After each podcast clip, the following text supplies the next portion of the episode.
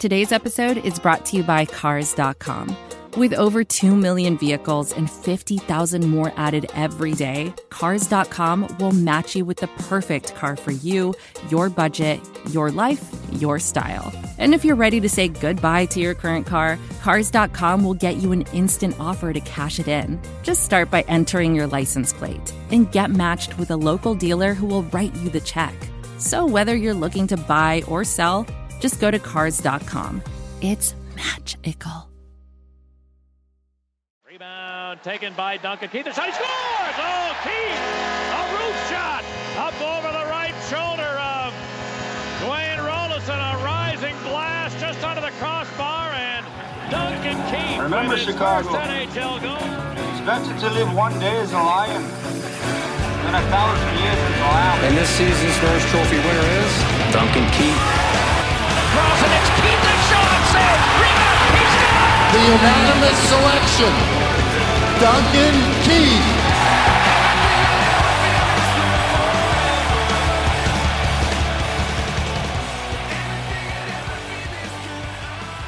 Welcome into another episode of Musings on Madison, and it feels like we've been a month since we did this. So hopefully, I remember how to talk and all those things. Uh, but I'm your I'm your host, Dave Melton, the set manager at Second City Hockey. Uh, you still can't find me on Twitter because I'm still banned on Twitter for uh, reasons. But um, thank you for tuning into this episode. I've gotten my usual line mates with me, and I think the last time we did this episode, it was very uh, it was a pretty somber podcast for some very serious reasons and uh, it's pretty somber again tonight although for reasons slightly less hearted but still not exactly uh, all that all that fun to talk about so uh, without going too far into that let's bring in the rest of the crew first off it is the analytics darling of second city hockey shepard price I am the last remaining ginger beard of the Chicago Blackhawks. There can only be one. not one there's got to be one prospect somewhere Mm-mm-mm. It's only me. no oh It's only it's only me now. All right Actually, well he might be right about that because I don't. I'm sitting here going through my prospect catalog, and I'm like, none of them are ginger. So Eh, all right. Well, I guess we'll uh, when we do the draft profiles, we'll find the ginger in the draft. There's got to be one. eh, Maybe in like the sixth round, they'll take one. um, doesn't Lanny McDonald have a grandkid coming up soon? I don't know. Man, who who knows? I don't know. Uh, also with us this evening, he is the Second City Hockey. What Cove Reber is Cove. Yeah, Cove Reber is the Ocean. It is Mil Savage. You know, thanks, Dave. You probably heard me talking about my love for Cove and that uh, sales and bug record, so I appreciate that. I almost said Cove Weber, and it's not. It's Reber, and yeah, Team Cove all day over yeah, Anthony Green. sure. Get that, shit out of record's that record's amazing, and uh, also unlike Shepard, I think all of my countrymen play in the NBA or are tennis players. Uh, Sh- Shepard Betsy, do you guys have thoughts on the Saosin lead singer debate? Or should, should it be Cove or Anthony Green? The who? What? I don't know. I don't know those That's- people. That's exactly the reaction I was hoping for. Uh, by the way, I almost forgot. Shepard's on Twitter at Shepard Price or Shepard G Price, one of those two. Shepard Price. Uh, he's never there anyway. Mill's on Twitter at Millman82. And the last person I'm going to bring in is not on Twitter, but you can find all of her work at Second City Hockey under the name LBR. And she is the Second City Hockey Bullen Wall of Text. It is Betsy. I was. I just realized that I didn't do all my gifts in the Keith post yet. Like it just hit me, and I was like, "Oh my god, why did I not?" I know I was busy with work, but I feel like I've let people down. I need to go do this once this pod is done. Oh yeah. Well, there there will be plenty of time for sad gifts. Um, I mean, uh, like we referenced earlier, the Brooklyn Nine Nine. Uh, I think I'm gonna go cry now. Gif. That's a No, that's these are going to be happy gifts of of Keith in his career. oh, oh, oh, yeah. No, do that. Yeah, that'll be good. I actually have been watching a few. Uh, found myself perusing YouTube highlights a little bit because somebody actually on Twitter mentioned the one. It happened in 2019, I think, where Keith uh, he broke up a MacKinnon rush, then picked up the puck and and kind of outraced MacKinnon to the other net in overtime and scored the game winner. So so that was cool. So gift that one too while you're at it. Okay, if I can find that. Yeah, that was your gifts, that's a very uh, specific one. A bunch of your gifts will probably be in the intro. You guys haven't heard the intro I made, but it's Keith related. I'm I'm already looking forward to listening to that, so that's going to be good. Um, It- so yeah, it's short. It's short and sweet, but we love Duncan Keith. yeah. So the reason we've gathered for this Musings on Madison episode on a Monday night when we usually gather on a Tuesday night, but whatever. Uh, the reason we've already discussed, and I'm sure everyone listening to this podcast knows about it by now. Duncan Keith has been traded to the Edmonton Oilers, and it actually within the last half an hour to an hour, it's actually been made official by the Blackhawks organization. So no going back now, no takesies backsies, because it's kind of it, it seems like it's a decent to good deal for the Hawks. But they traded Duncan Keith and prospect Tim Soderlund to Edmonton for Caleb Jones and a conditional third round pick in the 2022 NHL draft. That conditional third round pick in 2022 can move from the third to the second round if Edmonton wins three rounds in the 2022 Stanley Cup playoffs and huh. is among the top four in Edmonton, uh, among the top four in Edmonton on ice time among the Oilers defensemen. The second the, one the is latter, the second the, yeah the latter one is easy the the second the yeah. first one is very hard yeah yeah everybody on Twitter already made that joke so if you haven't made it already feel free to make it yourselves in your head and we can keep moving along um, I'm going to bring in everyone here to offer their thoughts on Duncan Keith, but I, the the main thought I just want to throw out as we start is just this sucks. Again, like I think I said the same thing after the Brent Seabrook trade or not trade, his uh, announcement that his hockey career was over. It's just another reminder that that cup era that was so much fun is even further in the rearview mirror now. You have a guy who was with the Blackhawks for 16 years, is not with the team anymore, and it just it sucks. I've I've seen Duncan Keith probably seen his last game as a member of the Chicago Blackhawks, and that sucks. And I don't have anything more eloquent to that than add. So, uh, Mill, Shepard, well, hey, we'll, we'll go start with Shepard as we usually do. And Shepard, your thoughts on uh, on the trade? I feel like the wrong person to start with, considering I, I knew that was right, around you know, hey, Keith's career actually, the, the least. I was thinking about this earlier, earlier today. I was going to say this, and I'm glad you brought up. So I think in the grumpy old man category that Duncan Keith fits into so well, I think Mill and I are probably the closest to the grumpy old men of this podcast. So I've already talked. So Mill, if you want to take some thoughts, go right ahead. Sure. So when Duncan Keith was drafted, I was uh, about to turn 10 years old. if that says anything. And uh, I mean, I saw him every year of his career. Uh, first game I ever went to, uh, he played in his rookie year. He fought Alex Burrows, so that was like a precursor of things to come. Yes, but um, you know, this is a guy that we watched as fans become a perennial like Hall of Famer, uh, maybe the most important Hawks player ever, at least in my lifetime. And it's kind of surreal because I, besides Seabrook, he's the only other guy. I haven't watched anybody on a team I follow play for that many years. I think one or two other athletes. That's it. It's like right. This is, and he's not retired. That's why it's weird. Yeah, he's it's it's like it's the reverse of what the Blackhawks did in the 2000s. Like I think the morning bag skate on Monday, or which also known as today, is Peter Bondra, who scored his 500th career goal with the Hawks. Like the Hawks had all these guys at the end of their careers that had brief stints in Chicago, and now it's happening the other way around, where these legends of the Blackhawks are ending up somewhere else, like uh, the Wendell Clark, the Peter Bondra, Paul Coffey. Yeah, you know, like that stuff. Oh. But now it's happening to the Hawks, and it's weird. I think my overall feeling, just to make this quick in the beginning, is just to say I love Duncan Keith as an athlete. I have a lot of great memories watching him. Um, I grew up watching him, you know, and this is very uh, melancholic because I'm happy that he can at least be with his son. Like, good for him. But yeah. I also am so dejected with the organization that this is just another, like, you know, it's just another thing coming our way as fans where it's like really like, you know, there's not enough to be upset about. This is more of a sadness than like an anger, but mm-hmm. it's sad. It's a sad day. Yeah, I the thing you said about this is the longest you've watched any athlete. Like while we're all talking here, I'm going to be doing some more looking into this because I'm trying to think of another Chicago professional athlete who was with the team for 16 years. Eh, uh, uh, you know, within the last like 30 to 40 years, because it, it, it happened. It never. It, it happens very rarely, but it was even. It's even more rare now in the era of free agency and all that. Like I don't think anybody from the Bears played that long because football players don't last that long. Uh, it's gonna be Frank Thomas, maybe, right? If I'm, I'm, I'm, gonna look it up as, as we as I throw to Shepard and Betsy. I'll see if I, it's probably a baseball player. That's the best I can think of. But yeah, like I've uh, like you said, no. How old were you? Ten. Uh, in 02, I turned ten. Yeah, I would I would have been turning fifteen. So it's that's a long, long time. I had a lot more hair back in that. uh, Betsy Shepard, if you guys want to take some thoughts, go right ahead. Uh, Konerko for just, yes. and then LBR take it. Good call. I'm going to look that up. Uh, Keith. Keith doesn't have quite the like. I love Keith, but he doesn't have quite the place in my heart that Seabrook did. Um, not because just because of interactions that I had had with Seabrook off the ice, kind of like endeared him to me. Keith was obviously the more important person on the ice. That's like, it's. I would say arguably Keith was the most important player in the cup runs. I think maybe most people kind of view it that way because it's always flashy. Kane's the flashy one, and and Toews is the dependable one. But Keith was kind of like the backbone, and right. It's a, it's it's really hard to see such a big piece, and we keep saying that it's such a it's hard, it's hard, it's hard. But Seabrook hit really hard. Keith's hitting pretty hard.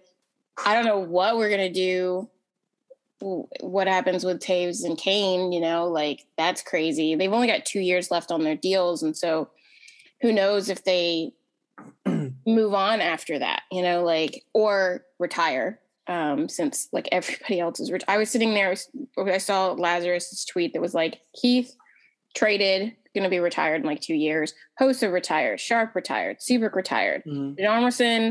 going back to his home country, probably retired. Crawford retired. Shaw retired. Versteeg retired. Bolland retired. Like, that's so many big names in such a short period of time.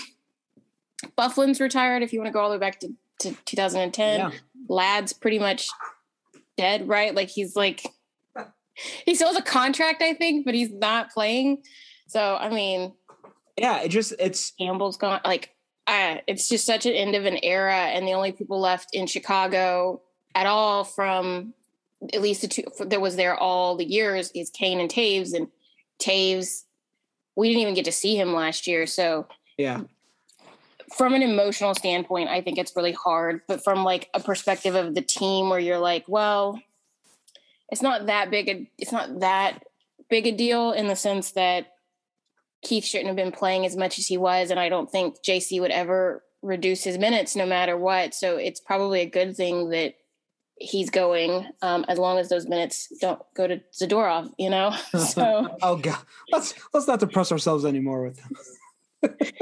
so I I hope Keith is good in Edmonton. I just don't know if that's actually a good landing place for him. Yeah, as a professional, I do. I I love his his energy about where he's like, um, he's like, I think I have stuff left. I'm ready to prove it to people. Um, so I hope he, I hope he's really great on a bad Edmonton team. yeah, I, I, it, it doesn't. It seems like he, for like for him, is he's just going to a similar situation, just in a different city.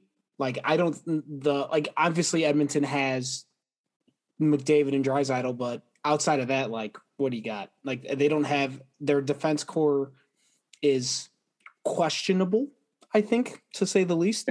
And so it's Darnell Nurse and nothing else. Yeah, it's Darnell yeah. Nurse and nothing. Yeah. So, yeah, Klefbom is still injured too, you know, like and even even if he's not injured, it, that doesn't add that much, honestly. Yeah, but they lost Jones. It, it is pretty like for Keith. I mean, you know, he's been in the league for however long he's been, and he gets to call the shots and say, you know, I want to go someplace where I can see my kid more, and he has the ability to. He has that pool, so that's you know good for him that he can wield that power, and he did. Uh, but like the thing you were talking about, Betsy, with him being like the backbone of the team, like I Keith was never really like one of the beloved guys from the core, just because he was very weird. I like, or he was he was never one of the like he was never in any ads. He never did any. Yeah, he's very he's stuff. He's Go very ahead, quiet, and, he, and he's very quiet. He doesn't eat pizza. Like he, that's that's sort of the two defining traits of Duncan Keith, sort of in Chicago, is like we like America runs on Duncan, but like, what does that mean personality wise? Because yeah, they did not run on him. The yeah, thing I remember most about him is that he used to read books on serial killers. Like that was something yeah, that, that checks out. something that Sharp said in a thing that was like uh, another book, like on one of those like little cam things, um, was like another book on serial killers, and it was like yeah, I could see Duncan Keith doing that on the regular. And that's the only other thing I remember really. And that he'll occasionally uh, get so mad that he'll swing his stick. yeah, like he was he too was, close to the face. Yeah, like he he played he played with an edge, and he certainly crossed it on several occasions. You just ask Charlie Coyle or Jeff Carter, like he or David Backes or David Backes. Well, I somebody mentioned the wakey wakey thing, and I kind of laugh at it now because like it, it was terrible, but also kind of funny in in the whole process. Um, but yeah, like remember the so the tweet from Keith at the start or, or uh, during the pandemic, right before they came back for training camp, when it's a picture of him like emerging from a lake, and the the tweet was like, I'm looking at the tweet right now. It says, "Life is about energy. The powers of the sun and water have a powerful ability to heal." It's just he he's he's an interesting guy, but and he he just he didn't i think he was the epitome of a guy he just didn't give a shit about outside perception he's going to play hockey the way he wants to play and he was really really really really really fucking good at it yeah like he and marian hossa sort of strike you the same that they're very quiet guys off the mm-hmm. ice but they're interested in what they they're interested in and if we ever see them in the game after they retire, it'll be shocking. Oh yeah, I assume Duncan Keith will retire to the wilderness of uh, Manitoba and will never be heard from again. Maybe no, he's, he's, into baseball. He'll just get like season tickets for some team and FCB all the time. He's into yeah, dude. baseball. Uh, the first thing he wanted to see when he got drafted was Wrigley. That was the first thing he did is went to a game. I all right. He. It's weird, I would, not, I, I would have not put that together in a million years. It's probably because baseball and like I love baseball, but it's kind of like the best boring thing. You can kind of just sit there and like have a beer and just watch. Yeah, that seems very Keith.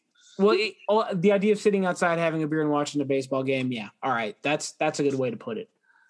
Um, yeah, and then just I, I and again uh, going back to what Betsy said about him being the backbone, like I I don't know how much success the Hawks have in the last 15 years if they don't have Duncan Keith. Like, um, I uh, there's there's so many guys that you can take out of you could take out of the foundation that the Blackhawks built, and that foundation probably crumbles.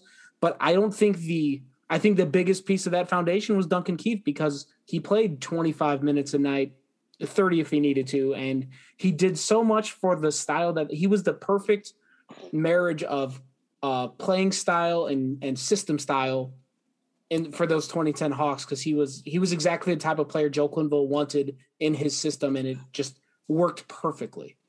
Yeah, he's arguably the best defenseman in franchise history, and that arguably is if you're old enough to remember Pierre Pilote, which none of us it. are. I, no. I, I might be the old person in this pod, but I am not that old.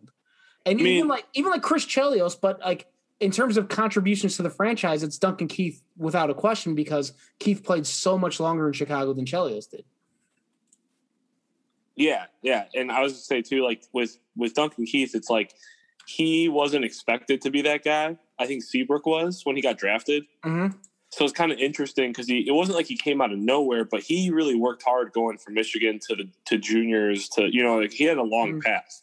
Never forget that Bob Pulford, who used to be part of the Hawks Ugh. lackeys when Bill Wirtz was running, he called Duncan Keith I it was either Duncan Keith or Duncan Keith or Dustin Byfuglien. One of those two was the worst player the Blackhawks had ever drafted, and the other one was second. Yeah. So never forget that. That's that's what. And speaking, it had to be Keith because Byfuglien wasn't drafted. there you go. No, Byfuglien was, drafted. Byfuglien was drafted eighth, eighth, eighth, eighth, eighth round. round. Yeah, he was, was a late he? round that doesn't exist. Yep. I thought he was signed. No, Mm-mm. no, he but, was an eighth round pick. But what the hell do I know? Nothing clearly. My bad. But also, like with, with Keith going back, like Keith was also the last, uh, the last remnants of like the really shitty era of Black, well, shitty on the ice, I should say, uh, era of Blackhawks hockey, to when they were just when they were voted the worst franchise in all of professional sports, and yeah. there were seven, eight thousand people at the stadium maybe before they got really good. Like Toews and Kane showed up, and everything started getting better that season. Keith, Seabrook, and Sharp were the three holdovers from when things were very, very bad. And uh, Seabrook and Sharp obviously gone already. So Keith, Keith was the only guy left from that era that, um, and so like uh, that's another like tie seven and another connection gone now uh, with the current Blackhawks. Dave, do you remember going to games when there was only like ten thousand yes, or less? It was great. It was uh, well, I shouldn't say it, you could get a student with your student ID. You got a fifteen dollar ticket, I, level for eight bucks. I remember my uncle had seasons, so like we would go and stuff, and sometimes they will upgrade you because there's nobody there, and you used to be able to hear them chirping at each other on the ice. And I'm sure Duncan Keith had plenty of things to say. But, oh yeah, Yeah. But I'm just saying it's funny how the, you know, like he was there and how different it is now. Like when you put that together, it's like that's a big, big change in a long time. And I think the other thing that stands out about Duncan Keith for me is that he, in an era or in a sport, I guess, where people still talk, they have stupid opinions about what actually works. It's always about size and physicality, and you got to be big. Duncan Keith was not big.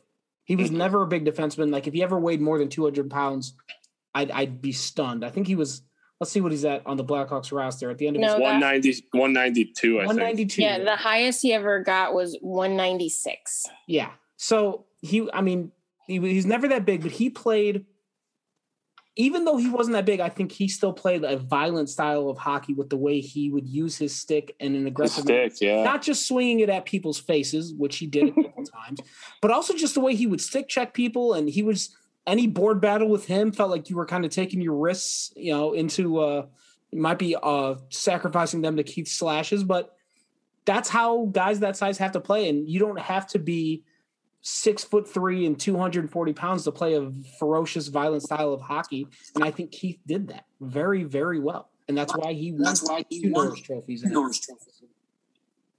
Yeah, he was the perfect way to usher in that kind of post lockout style of hockey where it got a lot faster with the two line pass. Mm-hmm. Um, he uh, absolutely great points. He and, and I think too a lot of guys coming up now like looked up to Duncan Keith. Yeah, I mean, oh, look sure. how many smaller players we have now. Kane and Keith are those kind of examples for forwards and defensemen, uh, respectively. Betsy, there was a time. I was going to say there was a time when a bunch of defensemen would you would say Duncan Keith's name as they're like in the draft. They'd be like, "Who are your two? Who were the two that you looked at?" And Duncan Keith was always one of them. Like Kane was one of them, and like Toews was one of them. Those were the three answers that if you were a small winger, you gave Kane. If you were a small defenseman, you gave um, Keith, and if you were a defensive-minded center, you gave Toews or Bergeron. Um, so there, were, yeah, there were a ton of kids that looked up to them. It's kind of shifted to like Hedmans and stuff like that. But sure, the sure. smaller guys, the smaller guys are still like they like other guys that are also like small. But Keith isn't quite as popular an answer in the most recent drafts, at least. Yeah, because those kids grew up with him being a, a, thing, and like he oh. isn't a popular answer anymore because he's been in the league so long that like kids who were born when he started his career are entering the draft in two years. Oh yeah, yeah, yeah. And I'm assuming most of those kids, when they say they grew up watching someone, they probably when they're like, who I like, they're like, who do I compare myself to? They're probably thinking of when they were in their like 14 to 18 age range, which would be yeah. the last four years, which Keith wasn't a top, top, top defender since. I mean, he was still very good in certain years, but he wasn't like what he was 2015 and and 2010 to 2015 which were his. He also got hurt in uh 16, like early in the year, and missed like 10 games or something. Yeah. So yeah. I don't think he slowed down too much after that, but from the injury. But it was kind of like I don't know. I just thought about that, and now popped into my head. it's just I'm I'm sitting here looking at the roster from when the Blackhawks from their uh, Duncan Keith's rookie season. Oh, and oh my, it it's it's great. It's, you got uh, the ABC line, but I mean some of the other like Seabrook's on here too, but uh, Matthew Barnaby, who's in the media. He scored two goals in that game that I went to. that uh, Keith fought Burrows in. He scored uh, twice. What a goon! Let's see who else we got. Uh, Tuomo on was on this roster, who just got an assistant coaching job. Craig Anderson was on this team, and Craig Anderson uh, still in the NHL. Probably the only guy from that year still in the NHL.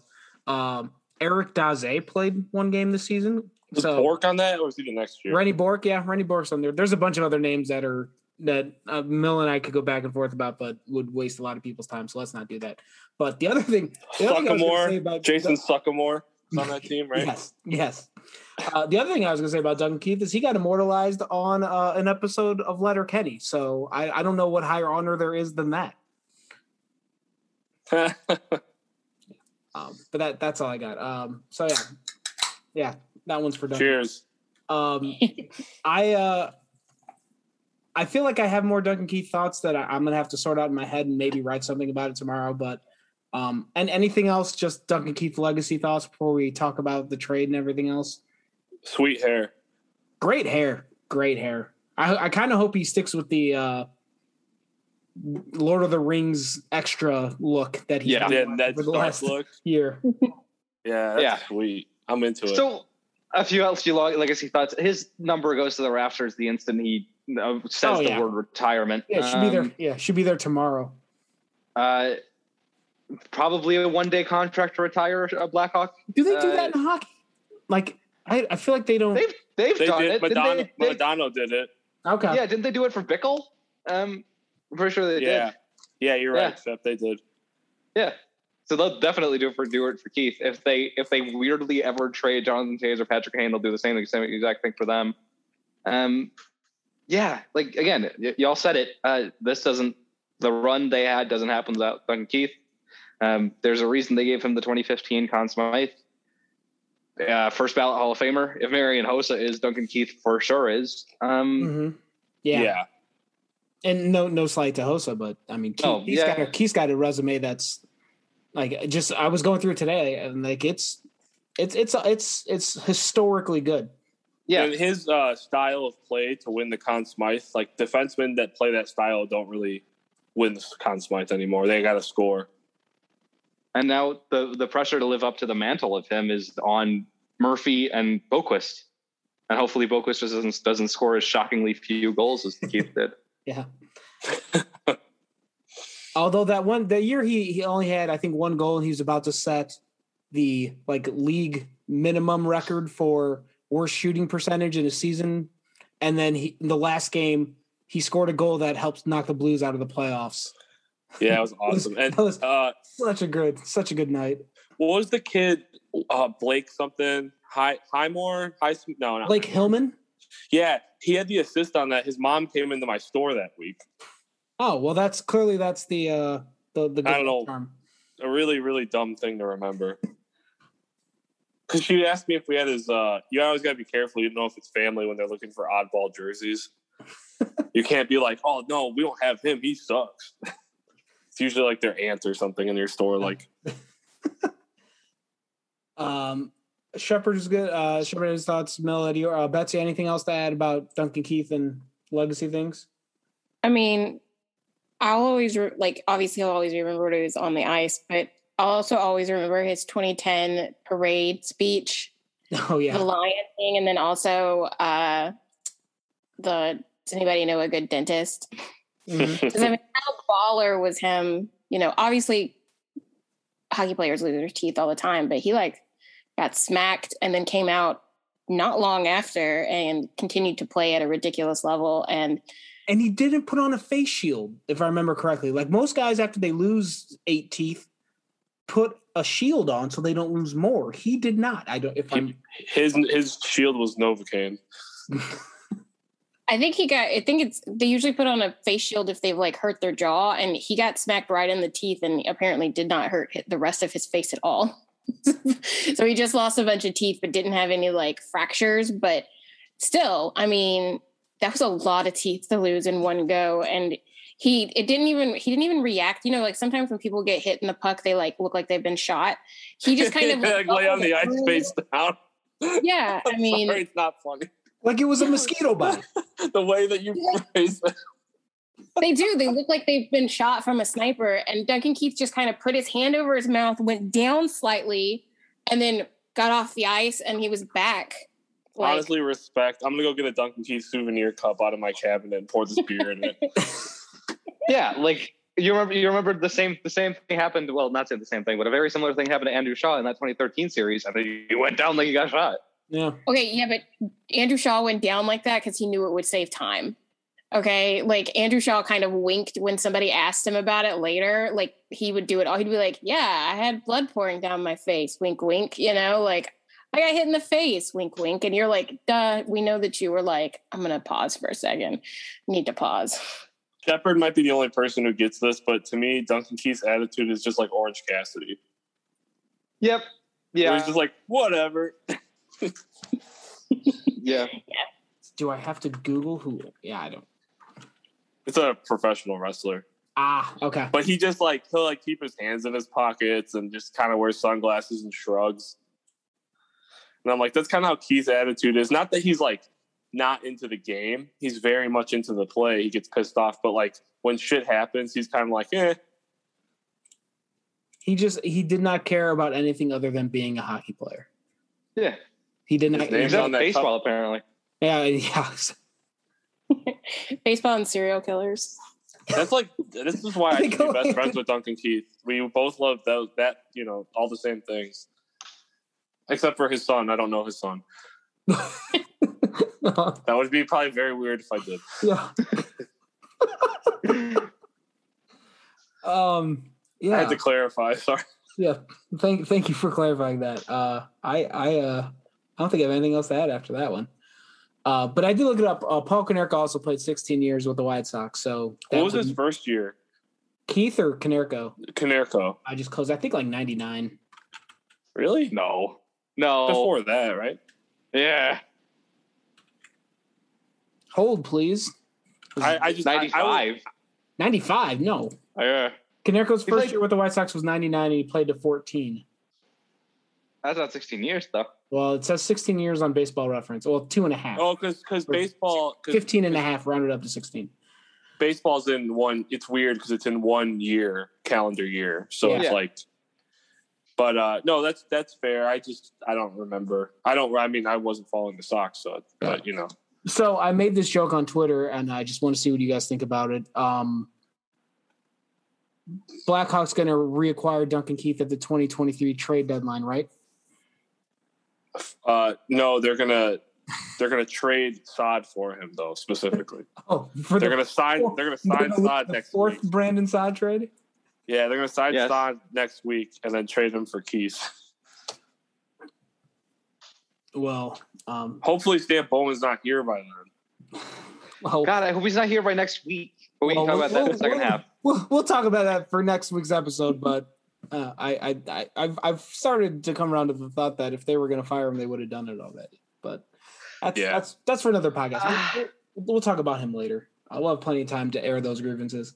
Um, yeah, I guess we'll we got some more Duncan Keith thoughts. Uh, might dive into the trade, and then we might briefly touch on another rumor that the Blackhawks uh, another thing that might Blackhawks might be doing with trades in the offseason. So uh, come back on the other side of this timeout and listen for that. This is advertiser content brought to you by Frito Lay. Hello, I'm Chip Murphy, here to get you ready for the big tournament. Tonight we'll break down. We break down who will be cutting. Cut! What are you two doing? Sorry, Chip. Prez here got his feathers ruffled when I told him Ruffles has zero chance of winning the title. And I was letting Dip know that she is not taking into account Ruffles' iconic ridges. Guys, it's March. We have to start talking about the tournament. We are. It is the 2023 Frito Lay Snack It. We're talking about big time matchups between Cheetos, Smart Food, Lay's, Sun Chips, and more. Just head to the Frito Lay Snack Bracket and vote for your favorite chip, pretzel, or dip for a chance to win up to $1,000 or a year's worth of snacks. This sounds great. Keep up the good work. Just go to fritolaysnackit.sbnation.com. No purchase necessary. Sweepstakes ends 4-3-2023. Void where prohibited. Here's worth of snacks awarded in the form of 52 coupons, each good for one bag of chips. See official rules at fritolaysnackit.sbnation.com.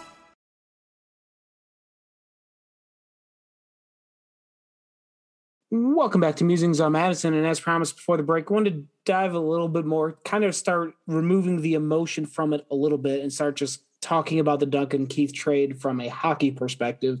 And as uh, we were talking about this before we came on the air here, and it seems like we're all kind of in agreement that it's it doesn't uh, it's at, at very minimum a decent trade for the Hawks to maybe even a good trade. Um, I don't I don't think it hurts. Um, they they shed five and a half million in salary. They don't take any money back. They don't. They didn't have to give up any prospects to unload the contract like they've had to do in the past. Skypoint Bryan Bickell's uh, trade. Um, so yeah, so I, I guess that's what I would throw out to the panel is how you feel overall about the impact of the trade from a hockey sense, less from the emotional side of things. And Shepard, I'll go to you first. Cool. Yeah, they did give up a prospect in Tim Soderlund. It's just not a big deal prospect. Um, Right. It's not. Yeah. Even Alex Nylander would have been a little bit a bigger deal. Um, it Oh, also it also, it also him. isn't it also isn't Dylan Strome, who was rumored to be attached to this trade at one point. Um, so that's nice. Yeah. The good, uh, yeah, the good, yeah. The good news is, the good news is this is a good trade for the Blackhawks conceivably. Caleb Jones is young. Uh, couldn't be a bottom, a bottom, a bottom third, one, one, two, three defenseman, bottom four, five, six. The Blackhawks have a lot of those. Um, Yeah. so he might need to be better than that. Um, the bad news is uh, this sets them up for a Seth Jones trade. I do not want. Uh, Yeah, that's please, that no. seems to be the the scuttlebutt on the Twitter machine today. So Please, please no. They don't need. He's no. He's worse than Duncan Keith. Seth Jones currently is worse than Duncan Keith. Don't make this trade and then make the Seth Jones trade and pay him more money than Duncan Keith. That's Oh. insane. Go get Dougie Hamilton. What are you doing? I mean, I'm here for Dougie Hamilton all day. Uh, Betsy, what about you? What are your thoughts on that? Uh, I don't. I don't actually think Caleb Jones is. He's 24. Okay, he just turned 24. He's only played 93 games, and he didn't really get that good of a shot in Edmonton. But I also don't think he showed a whole lot there. He had mediocre numbers outside of attacking the blue line very well, um, keep preventing zone entries. But the Blackhawks don't do that, so that's not a skill he'll be able to use very much with the Blackhawks. Um, Mm. so I'm like, is he going to be?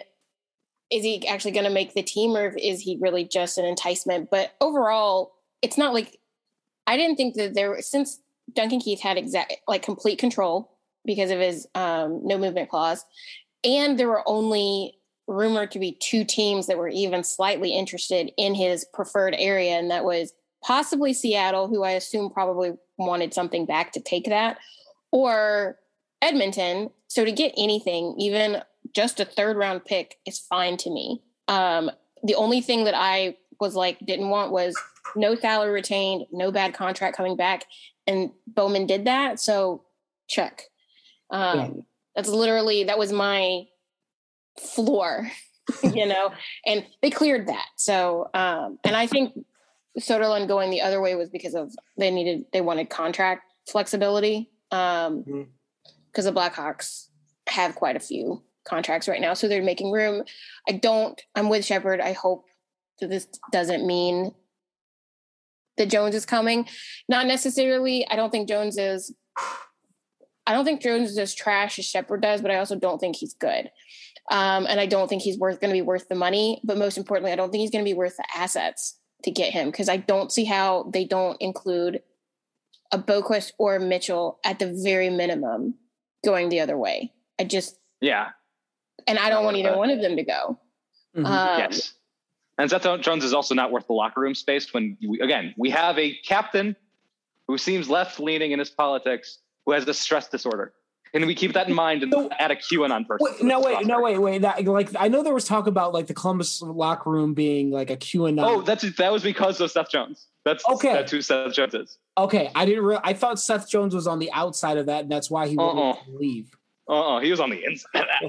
Okay, all right. Yeah. Well, boy, that's Well, now they have his brother, who I would assume is kind like. Do you think his brother is similar? So I mean, it's like they've already taken a hit. Um, I don't know. I just I would rather them go for the pl- if they have to choose between Hamilton and Jones. I would rather them throw money at Hamilton, Oh, absolutely. Yeah. even if they were equal players. Like even if they both were equally as good, they're not. But e- if, if they were, and they both were like similar in the locker room, I would still rather them just throw money rather than assets. I don't think the team should be throwing assets at somebody like that. So if the Keith trade by itself, fine. You know, like a win for Bowman. If you want to be, you know, truthfully, it's a win um, because he got something out of nothing essentially. But if it's a step to Seth Jones, uh, it could be, it could end up being a, like, it's like a domino that I don't like. So Gotcha. Gotcha. Mill, what about you? Your thoughts on Pepper and? I are very negative about this. no, I, I, I don't have. Uh, I have no disagreement about the, the Seth Jones aspect of the of that. What you guys are saying, but Mill wanted to get your thoughts on the the Duncan Keith trade and from a hockey sense because we all know we hate it from a emotional perspective, but you know, Uh, yeah, I mean, obviously, I'm on board with you guys about everything that you've said so far, uh, salary and all that. And uh, I think today, when this podcast goes up, is the Caleb Jones thing I wrote up.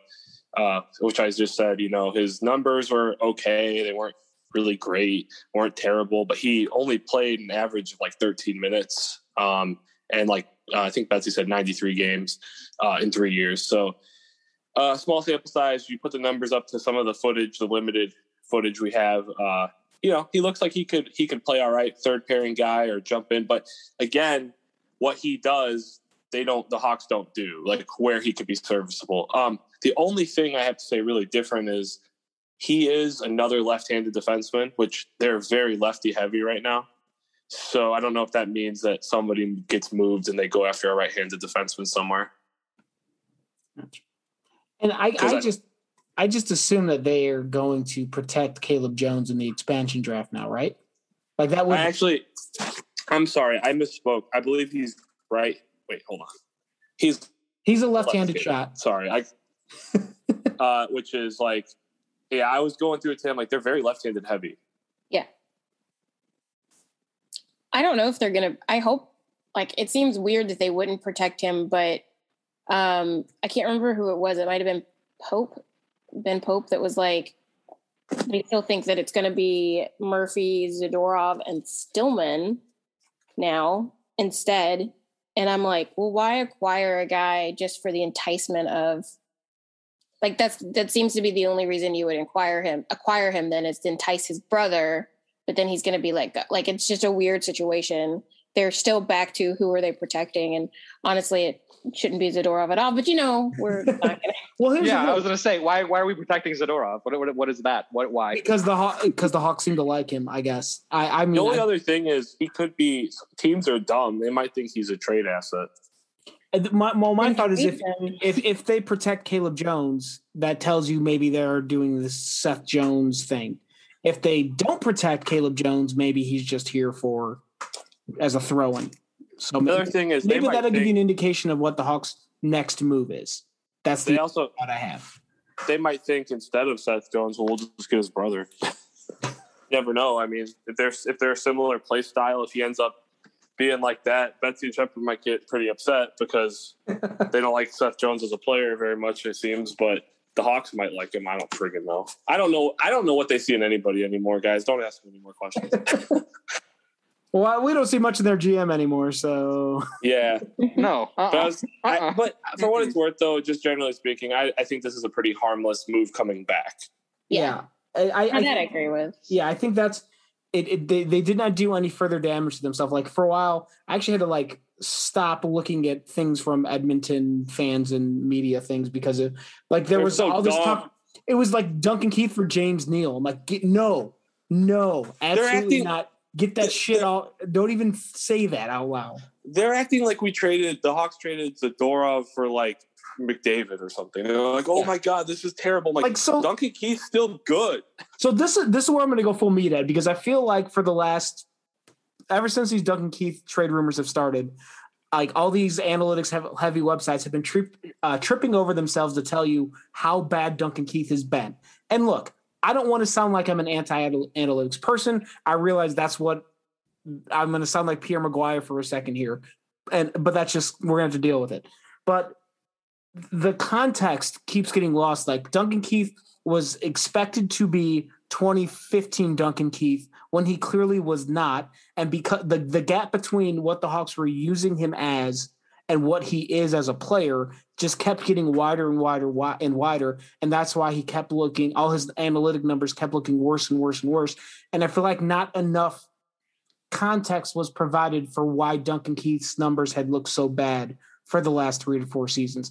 Betsy and Shepard might be able to expand upon that in a better way than I did, but I just I got I saw I've seen a lot of Duncan Keith slander over the last three to four days, and it was just really starting to annoy the shit out of me. Yeah, he's 38 years old and he was playing. He's still playing top level competition. Like, yeah, he's a he's a he's a he's a top four uh, bubble guy who should probably be be, be like uh, mentoring the the, the team's youngest defenseman on the bottom pairing going forward. If he's used in that role, he will excel in it. Mm-hmm. If he's given one guy to tutor instead of four of them, uh, So, so Yeah, what you're saying I is think I think he can still care. what you're saying is he needs to be a bum slayer because he's almost 40. Yeah, I Kind could of needs to be a bomb slayer. like I could squint and see him as like on the second pairing if you sheltered it a little bit. Like not as the shutdown line, but you know, Well, like, that's the problem. If he's in his zone and he's he's the guy who's not going all over the place, he's fine. But they don't do that with him. yeah. That's the thing. It's a lot of use. I mean, uh, again, Betsy and Shepard are the the people who know a lot more analytics than I do. But maybe they could explain more about that. But I would ask, like, isn't his usage probably the biggest problem? I think Yeah. at the very least, it's a huge problem. You know, like like you can't you shouldn't take away the context of how he's been used along with his age, you know, like it's Mhm. just the way they were like I, Edmonton people and anal- like some of the analytics people, they're not trying to like like shit all over him. They're just saying, look, this is how he he was, and I don't think he's actually going to be top four anymore, which is a fine opinion to have, but you at least need to acknowledge, uh, you know, Chicago's not only been not good, but they've been oh, they've been using him incorrectly for a while. Um, yeah, I think you can't separate those things, and some people aren't doing a good job of it. But No, thank you for answering that because, like, I I no, I'm being serious because like people are acting like we sent like they're acting like the Hawks boxed up a dead body and sent it there. This is not a bag of pucks going to Edmonton. It's a little Yeah, bag no, it's like he's usable. I mean, granted, Edmonton blows anyway, so well, I, I also I also think he'll give more effort under a coach he maybe might respect a little bit. yeah, dude. I'm with you. yeah, on that. there there there was that angle of it that I, I I will be interested to see what Duncan Keith looks like in Edmonton because of that. He looks like a highlighter. and on top of that, I bet you anything that players like Connor McDavid are excited. Oh, I'm sure. Like, like even even if they're even if Duncan Keith is on his way out and he's in his twilight years or whatever, these are types of players that look up to these guys. You know, like yeah. McDavid totally. and Draisaitl and all of those are like probably very excited about this. The same way the kids on the Habs look up to Shea Weber, and Shea Weber is a pylon. You know, like but he's he was used in a way, at least somewhat, that was vaguely useful um, to the Habs. So, but like the way that some of the kids talk about him from Mhm. that team is like that he's the greatest thing ever. And I think if you look at how like Boqvist talks about Keith or DeBrincat, they think he's the greatest thing ever too. So Edmonton should be happy that like their fans should be happy that their stars are happy. And on top of that, other than the cap hit, they didn't lose anything of value. Okay. Like they lost a third round pick. Who cares? Like third round picks barely like Well, okay, but Mark, like they're they can become something. Mark Stone was like a fifth round pick.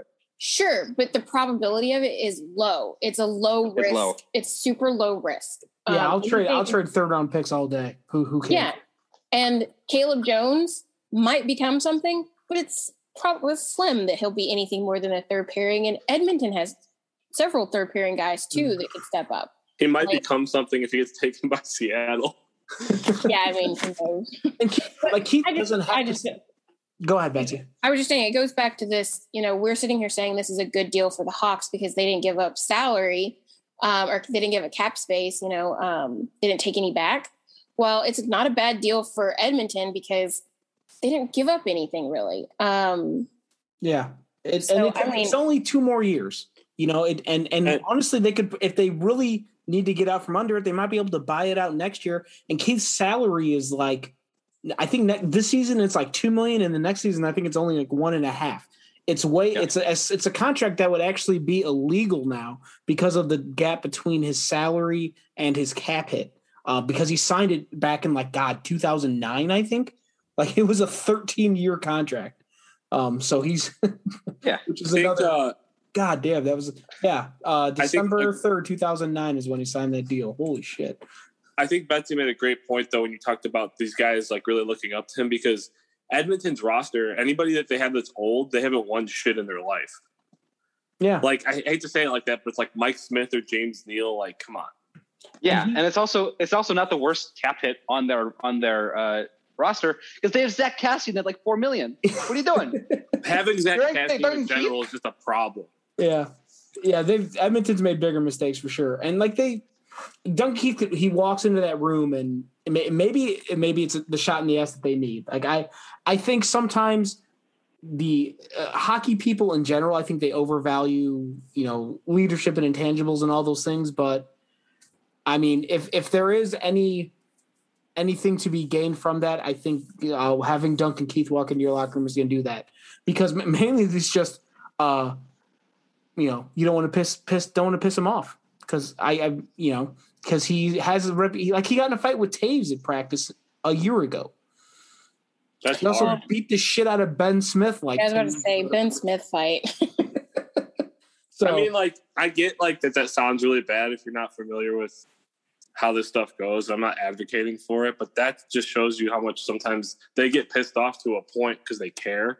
Not Yeah. saying you should fight about it, but I mean, like Dave, you said, like that might be the shot in the ass that they need. Like these are young guys that they might just not give a shit about certain things they need to. and and maybe Duncan Keith shakes up that room to the extent that maybe somebody like any any new ideas for Edmonton are probably good ideas at this point. He, he's like, fuck it, my teeth are all fake at this point. Uh, although I will say, I'm seeing this this tweet that just came across. Uh, apparently, uh, Edmonton GM Ken Holland is meeting with the media. He uh, he cited the acquisition of Chris Chelios in 1999 by Detroit in defending his trade for Duncan Keith. Ugh, For context, yeah, from the Blackhawks. Which my fucking vitriol level just went up. sorry, sorry, Mill. I know this is going to trigger you, and it, it hurts me a little Okay. bit. Too. But for context, Chelios got Norris votes the year that Holland acquired him. Duncan Keith is five years removed from the last time he received a vote for that trophy. So Well, that's because the league changed and it's all guys who score 60 goals now. yeah, so I mean, I'll argue, not saying Keith shouldn't have gotten votes, but that's just the way it is. Yeah, and he also like, um, well, I was like Chelios went to a team that was in the middle of a very dominant run. Duncan Keith went to a team that is very much not. So Yeah, fuck them. That 2002 team with down the line from that would have never happened in this era. yeah, That should be illegal and re- you know terrible. but but we've moved on, Mill. That's a good point, right? Yeah, they're bad now too. So at least we have that. All right. Well, I guess I don't know what other Duncan Keith things we have. Um, I think that's pretty much wrapping up uh, all of those things. Uh, really quickly before we get out of here, though, we did want to t- dive into the latest rumor that has emerged regarding the Blackhawks, and did not see this coming at all. Uh, but this was a Scott Powers report this evening uh, over at the Athletic. That according to a league source, the Blackhawks could be in play for Shepard's guy, Vegas Golden Knights goalie Marc Andre Fleury. Okay, he's not my guy. I have, I, I definitively have two guys on the Vegas Golden Knights, my second team, and neither of them is, is Marc Andre Fleury. If they were in, if they were in on either of my guys, I'd be ecstatic. Don't. yeah. That's the only guy. I mean, I like Fleury. I, I'm a fan, but Uh, yeah, I do too. there's no reason for them to get him at this point where they're at. Yeah, No. like go ahead, Betsy. Focus on the team in front. They can't Yes. play defense, Yes. not the goalie. Because we just saw what happened when, you know, with the Jets, for example, Hellebuyck did as much as he could, and he got them to the second round, and that's it. And then they got straight murdered. Okay, and the Habs are a better team, but they shouldn't have made it all the way to the finals, uh, the final, and they wouldn't have if Carey Price hadn't been ridiculous most of the rest of the series. Um, Yeah. series, series I don't even know the plural series. Um, Series. series okay. Um, Serious. Yeah. Syrium. Serious. uh, so I mean, it's just a perfect point of view. And then the guy that won the Vezina didn't make it past this other guy. So it's like focus on the team in front, and if you happen to get an a, an extremely good goalie too, great. But focus on the team in front first, please. I think I think this is a bunch of BS. This is like when somebody reported Hawks kicking the tires on Evgeny Malkin. It's like no, they're not. Like They- what- They've also The kicked prob- the tires problem on is it's Sidney Scott- Scott Crosby Powers. and- Yeah, but I I mean, it might I'm be not saying- like. Go ahead. I was just saying, I don't know saying Powers is bullshitting. I'm saying whoever the source is, like for him. You know what I'm saying? it also might be the same type of situation where obviously the Blackhawks reached out about Eichel, but it wasn't like a, it was just a hey, what, what what's the going rate right Yeah, now? yeah, they kind would of be situation they- rather than an aggressive push for goaltenders. They probably are looking for an upgrade, and they probably did speak to Vegas about their goalies. Yeah. Because- Yeah, no, I agree. some That's what I'm you saying. just- it's probably not that serious. So that's all. Yeah. I mean. Like, it's like, Exactly. Oh, yeah, At some point, you have to pick up the phone and make the call just to see what the price is. Like that's your job as a general manager. Whether or not it goes beyond that is another story. Yeah, it's Oh, like yeah. window shopping. Exactly. They're they're window I'm- shopping. yeah, that's that's all my thing. Because like a lot of times these reports are like serious because the Hawks like if they want Hamilton, it's like well they need Dougie Hamilton. But like with something with Fleury, it's like they probably just inquired because he's probably looking to get out if if they don't want to pay, can't pay him or whatever it is. I don't know. I think he wants Yeah. to stay in Vegas, but they have to shed money. And because they need a number one center. Yeah. yeah. Yeah. Well, they just gave all that money to Robin Lehner. yeah, which is why they're going to keep him is because he's long term versus Fleury, who's one older and two only one year left. Yeah, we love a good Robin Lehner poo poo game, don't we? I, I still think if they, if they were going to be in on a on a Golden Knights goaltender, it makes more sense to be Robin Lehner. Well, I think the cap the the contract is different though. Isn't Lehner on a long term deal Yes. out there? Mhm. I think that's. I think it's because Fleury is on an expiring contract, is why he might be more appealing. But, but speaking of Robin Lehner, I mean, go back to the uh, 2019-2020 Chicago Blackhawks, who had Robin Lehner and Corey Crawford, probably the best goalie duo in the league that season, and that team still finished 23rd out of 24th, and needed a pandemic to expand the playoff field just to qualify for a qualifying round. So, and Crawford got them a win in that playoff. Yes. That's the only reason. So yeah, to to Betsy's point, make Yeah. the players in front of the goalies better. Um, I and I still would like to see more out of Kevin Lankinen. Like I'm I'm not convinced he's the guy, but I would like to see more. I would like to see him just show us why he is not, because he's uh there are moments where he certainly looked like he could be. So um, And real quick, just to add to, because I, I like the way Betsy phrased that of, you know, focus on the, the team you already have in front of you. It's like also like give those young guys time to play. Don't bring people in to block them from playing. oh, like Caleb Jones. Well, that was, that was the thought I had I, as you guys were talking, I forgot to say it. But like Caleb Jones is almost like kind of maybe getting in the way. I mean, bit? Caleb Jones is only 24, so it's not like he's he's not young, young, but he's not like 30, where it's like he's been in the league a long time. right? Uh, so who knows with that? But yeah, that's it's the thing. It's like if you're going to make it about these young guys, well, they need to play. But we've done that show, haven't we? yeah, yeah, we've done we've done a lot of those shows. Uh, it's kind of nice though that we were ba- we're back in the off season now, and there's like like I hate the the worst time of the year for me as a sports fan in any sport is when your team is eliminated from the playoffs until that postseason ends. Like, yeah, it's cool to watch the postseason all that, but as a fan, like my interest level, it's kind of hard when there's like your your team's not part of the story. Now, like the Blackhawks are obviously very much part of the story for reasons good and very, very bad. But um, it's just nice to have like this part of the schedule again because, well, I'm sure there's more trades coming on the road, then the expansion draft next week, and then the actual draft the weekend, and then free agency starts. So, uh, fun part of the hockey calendar. I'm kind of glad we're we're getting to do this all again because obviously last year was weird. So Yeah. It's also really hard, or was that really hard this year because one of the most boring teams in the NHL made it all the way to the Stanley Cup final. that sound you This- hear is the city of Montreal cause me- knocking on Shepard's door. This team's going to cause me to good luck. Good luck fighting me.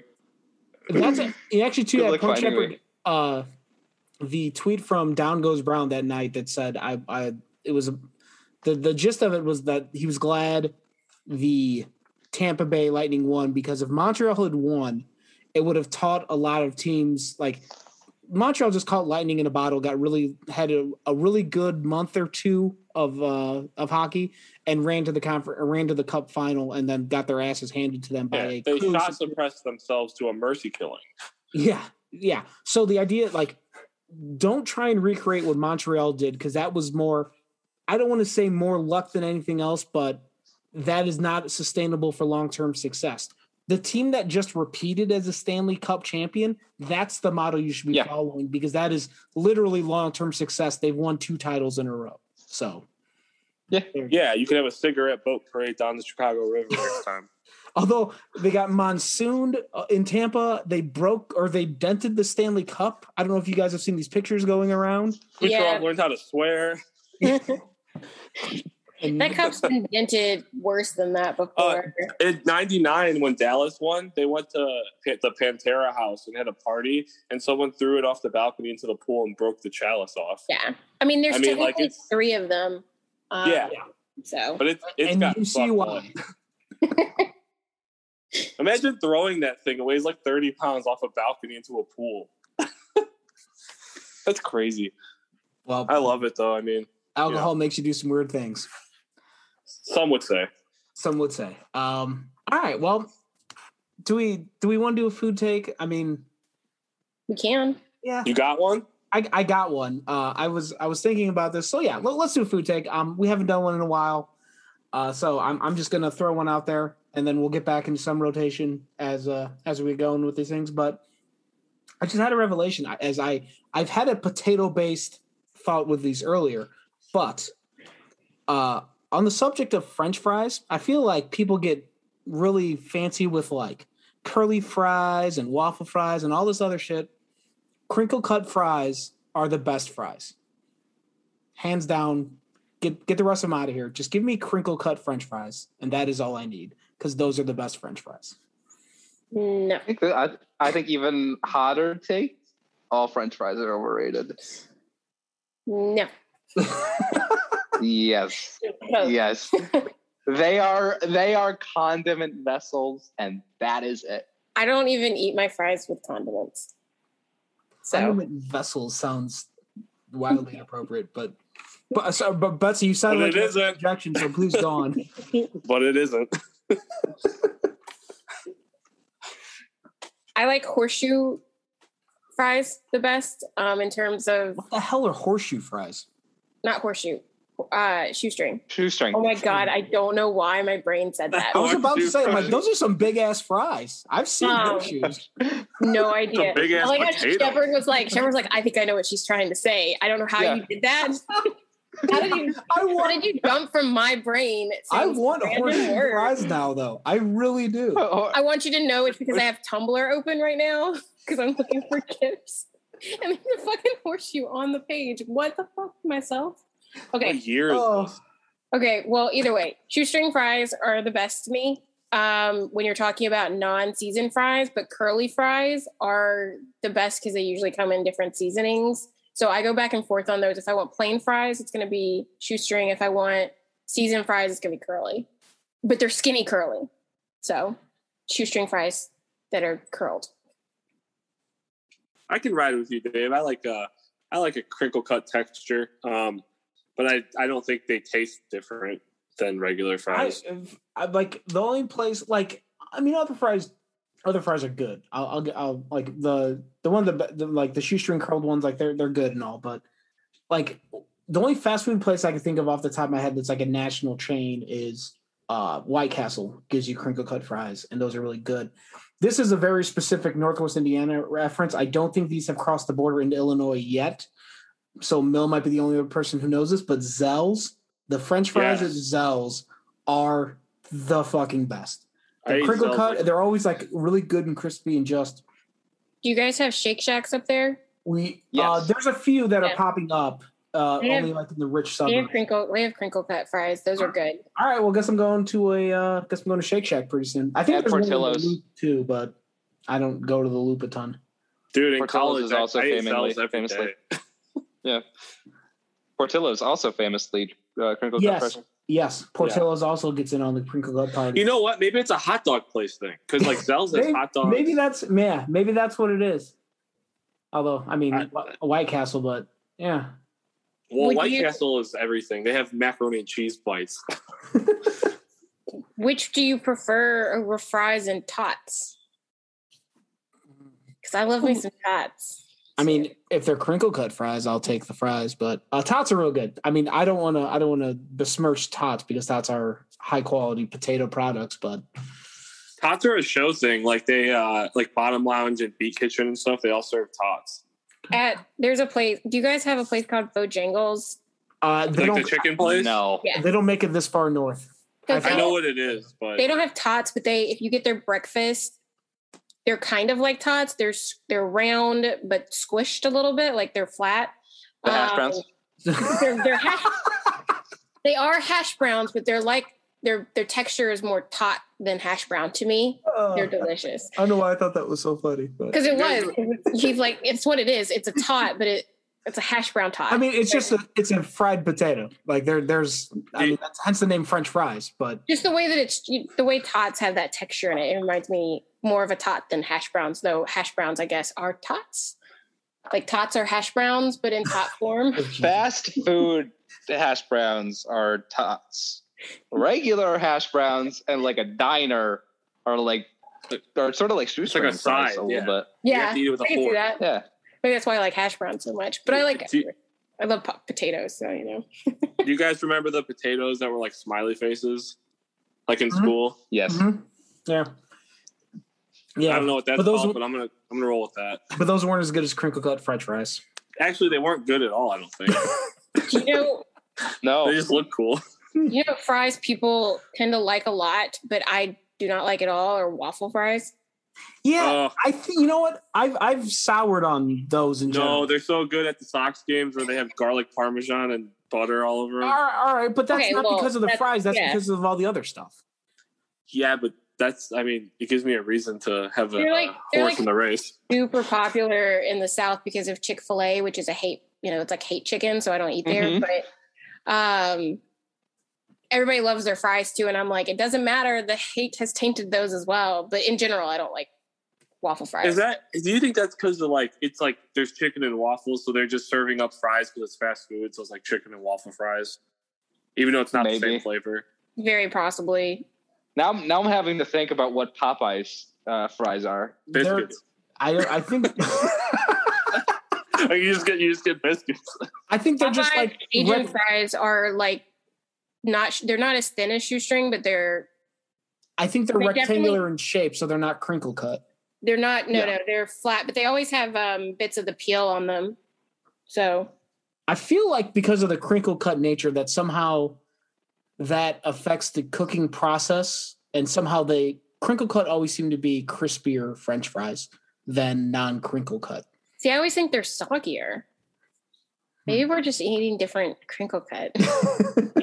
well, like keep in mind, Dave and I live in an area that's like a, a black hole, and it's its own weird place. It's like Yeah, the Black Lodge. we do tend to deep they they tend to fry a lot of stuff around here. It's not I, I mean, I live in the South where deep frying is Okay. like a pastime. touche. I mean, but No, isn't but- isn't Indiana's like signature dish just like a sandwich that's like a mile wide? That's just pork. a pork tenderloin, yeah, but and and it's delicious. But um But like, we're not even really in Indiana. We're just in this weird no man's land between Illinois and Indiana. yeah, it's it's it's very strange. Uh I, I can't even describe it to you. It's just, it's just a weird spot. The people who are like the three people who listen to this podcast that live in that area are probably nodding their head like, yeah, yeah, it's a weird area. I can't describe it to you. You got to you have to go there. You just have to listen to me on this podcast. You're like, oh, it's those types of people.